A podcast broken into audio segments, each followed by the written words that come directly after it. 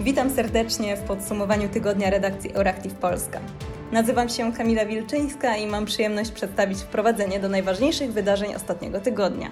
Ze mną w wirtualnym studiu dziennikarze Aleksandra Krzysztoszek i Mateusz Kucharczyk. Wydawczynią i producentką podcastu jest Kinga Wysocka. Zaczynajmy.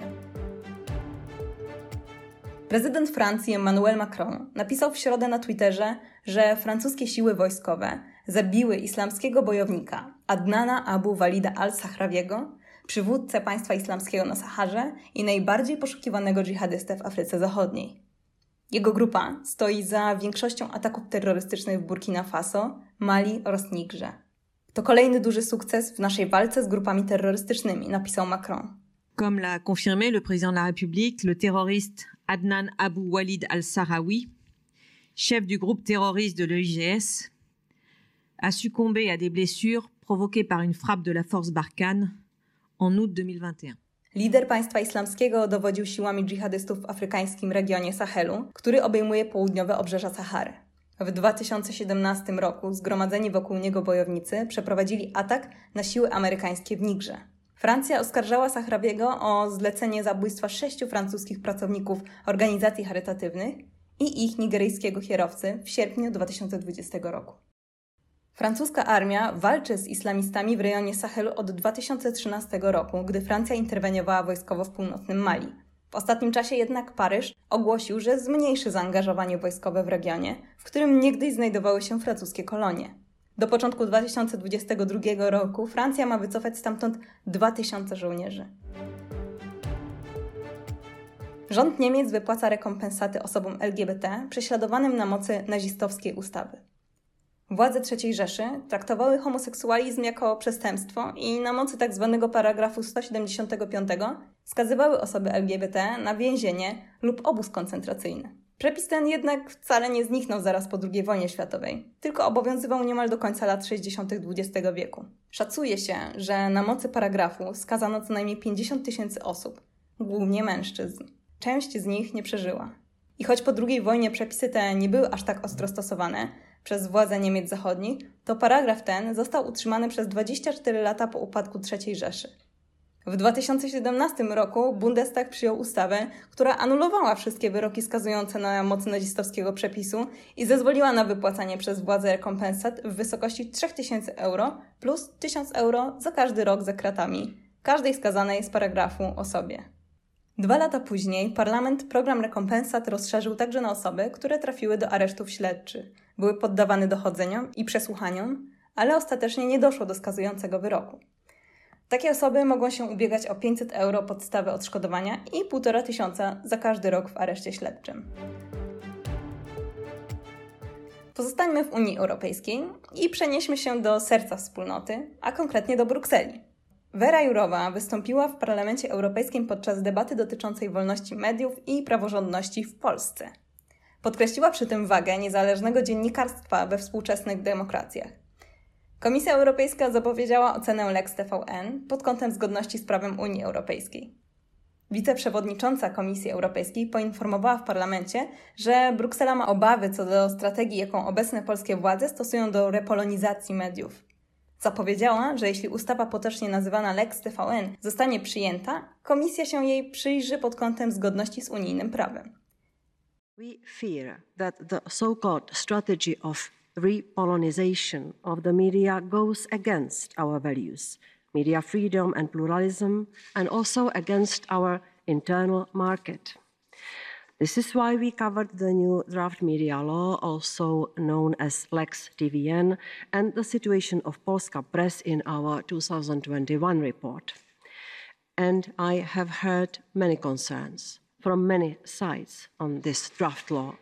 I also note that the Polish Senate rejected the bill last week on Thursday, the 9th, 9th of September.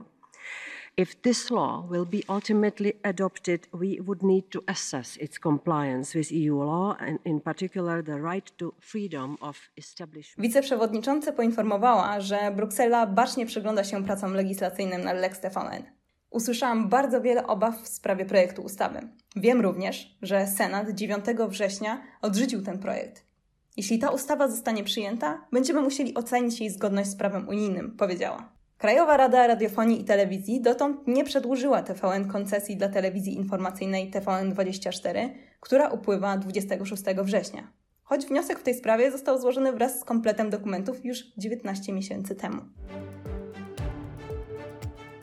Zostawmy na chwilę Europę i przenieśmy się do Azji. Od dawna mówiło się, że uwaga Waszyngtonu przesunęła się w stronę Indo-Pacyfiku, a ogłoszony w środę pakt wojskowy USA z Wielką Brytanią i Australią jest tego najbardziej czytelnym dowodem. Nowy pakt, nazywany AUKUS, podpisano w czasie, gdy na linii Pekin-Waszyngton coraz bardziej iskrzy, a USA po wycofaniu się z Afganistanu zyskały swobodę ruchu w regionie Pacyfiku. A jak podkreślają analitycy, to największe nowo powołane partnerstwo obronne wśród krajów zachodnich od dekad. Prezydent Joe Biden uznał w trakcie wideokonferencji z premierami Australii i Wielkiej Brytanii pakt za, cytuję, historyczny. Today we're taking another historic step to deepen and formalize cooperation among all three of our nations because we all recognize the imperative of ensuring peace and stability in the Indo-Pacific over the long term.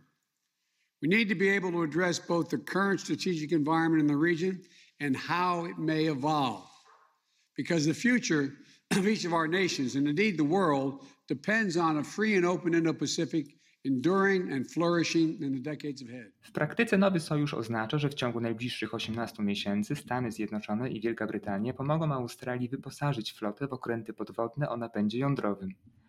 Realizacja tego planu oznacza wzrost zachodnich wpływów w kluczowym regionie świata, z którego Chińczycy chcą wyprzeć Amerykanów i stać się regionalnym hegemonem.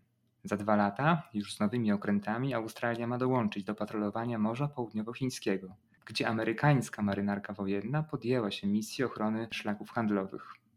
Współpraca w ramach AUKUS obejmie też sztuczną inteligencję, cyberbezpieczeństwo i technologie kwantowe.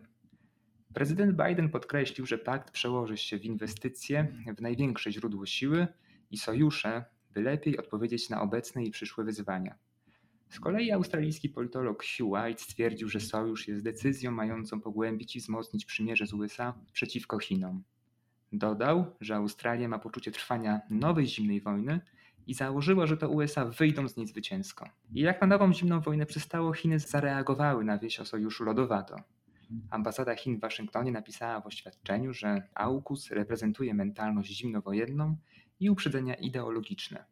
Z kolei chiński MSZ nazywa powołanie sojuszu do życia niezwykle nieodpowiedzialnym ruchem, a rzecznik chińskiej dyplomacji oznajmił na konferencji prasowej, że pakt poważnie zagraża pokojowi i stabilności w regionie i prowadzi do intensyfikacji wyścigu zbrojeń. Bo Chiny coraz bardziej panoszą się na Morzu Południowochińskim, a to budzi rosnące obawy m.in. Filipin, Indonezji, Tajlandii i Wietnamu. Pekin rości sobie prawa do 3 czwartych akwenu. Z kolei na Australię, ważnego eksportera surowców, Chiny nałożyły sankcje handlowe. Z sojuszu cieszy się zwłaszcza Tajwan, który jest uważany przez Pekin za zbuntowaną prowincję. W ostatnich tygodniach chińskie myśliwce niemal tydzień w tydzień przekraczały strefę powietrzną Tajwanu. Ale radość innych oznacza czyjś smutek, a nawet złość, bo wielkim przegranym powstania AUKUS jest Francja. Jej przemysł zbrojeniowy straci bowiem bagatela 31 miliardów euro w postaci anulowanych przez Australię zamówień na 12 okrętów podwodnych od francuskiego koncernu zbrojeniowego. Wywołało to wściekłość Paryża, który, jak wynika ze słów szefa francuskiej dyplomacji, o wszystkim dowiedział się z telewizji. Dostaliśmy nóż w plecy, dodał Jean-Yves Le Drian. Ale jak napisał Juliusz Słowacki, nie czas żałować róż, gdy płoną lasy, bo chociaż AUKUS zaboli Francuzów po kieszeni, to jest elementem strategii Bidena, by powstrzymywać ekspansję gospodarczą, technologiczną i militarną Chin. W ciągu 8 miesięcy nowej administracji w Białym Domu USA odcięły Chinom dostęp do kluczowych, zaawansowanych technologii, w tym materiałów do budowy półprzewodników. Naciskały też na sojuszników, by zerwali współpracę z chińskim koncernem Huawei. Analitycy nazywają AUKUS największym porozumieniem w kwestii bezpieczeństwa między USA, Wielką Brytanią i Australią od czasu II wojny światowej. AUKUS zanotował więc imponujący początek, ale jak zawsze wypada powiedzieć, po owocach ich poznacie. Tymczasem wróćmy na stary kontynent, gdzie w środę Ursula von der Leyen już po raz drugi wygłosiła orędzie o stanie Unii Europejskiej. Więcej o priorytetach Komisji Europejskiej opowie Aleksandra. Za nami tegoroczne orędzie o stanie Unii, już drugie wygłoszone przez Ursulę von der Leyen jako przewodniczącą Komisji Europejskiej. I choć dużą część wystąpienia Niemka poświęciła walce z pandemią COVID-19, to jednocześnie było to chyba pierwsze orędzie, w którym padło tyle słów o Polsce. Nazwa naszego kraju pojawiła się w orędziu tylko raz i to w bardzo pozytywnym kontekście, bowiem przewodnicząca komisji zadeklarowała wsparcie dla Polski, Litwy i Łotwy w obliczu kryzysu na granicy, którego wywołanie przez Białoruś otwarcie nazwała atakiem hybrydowym. Jednak do sytuacji w Polsce von der Leyen odnosiła się kilkukrotnie. W orędziu nie zabrakło tematu praworządności. Ursula von der Leyen podkreśliła, że takie wartości jak demokracja, praworządność czy wolność słowa są zapisane w traktatach europejskich i wszystkie państwa przy akcesji do Unii Europejskiej zobowiązały się ich przestrzegać. Podkreśliła, że gwarancją tych wartości jest prawo unijne i wyroki Trybunału Sprawiedliwości Unii Europejskiej, które są wiążące dla wszystkich państw Unii.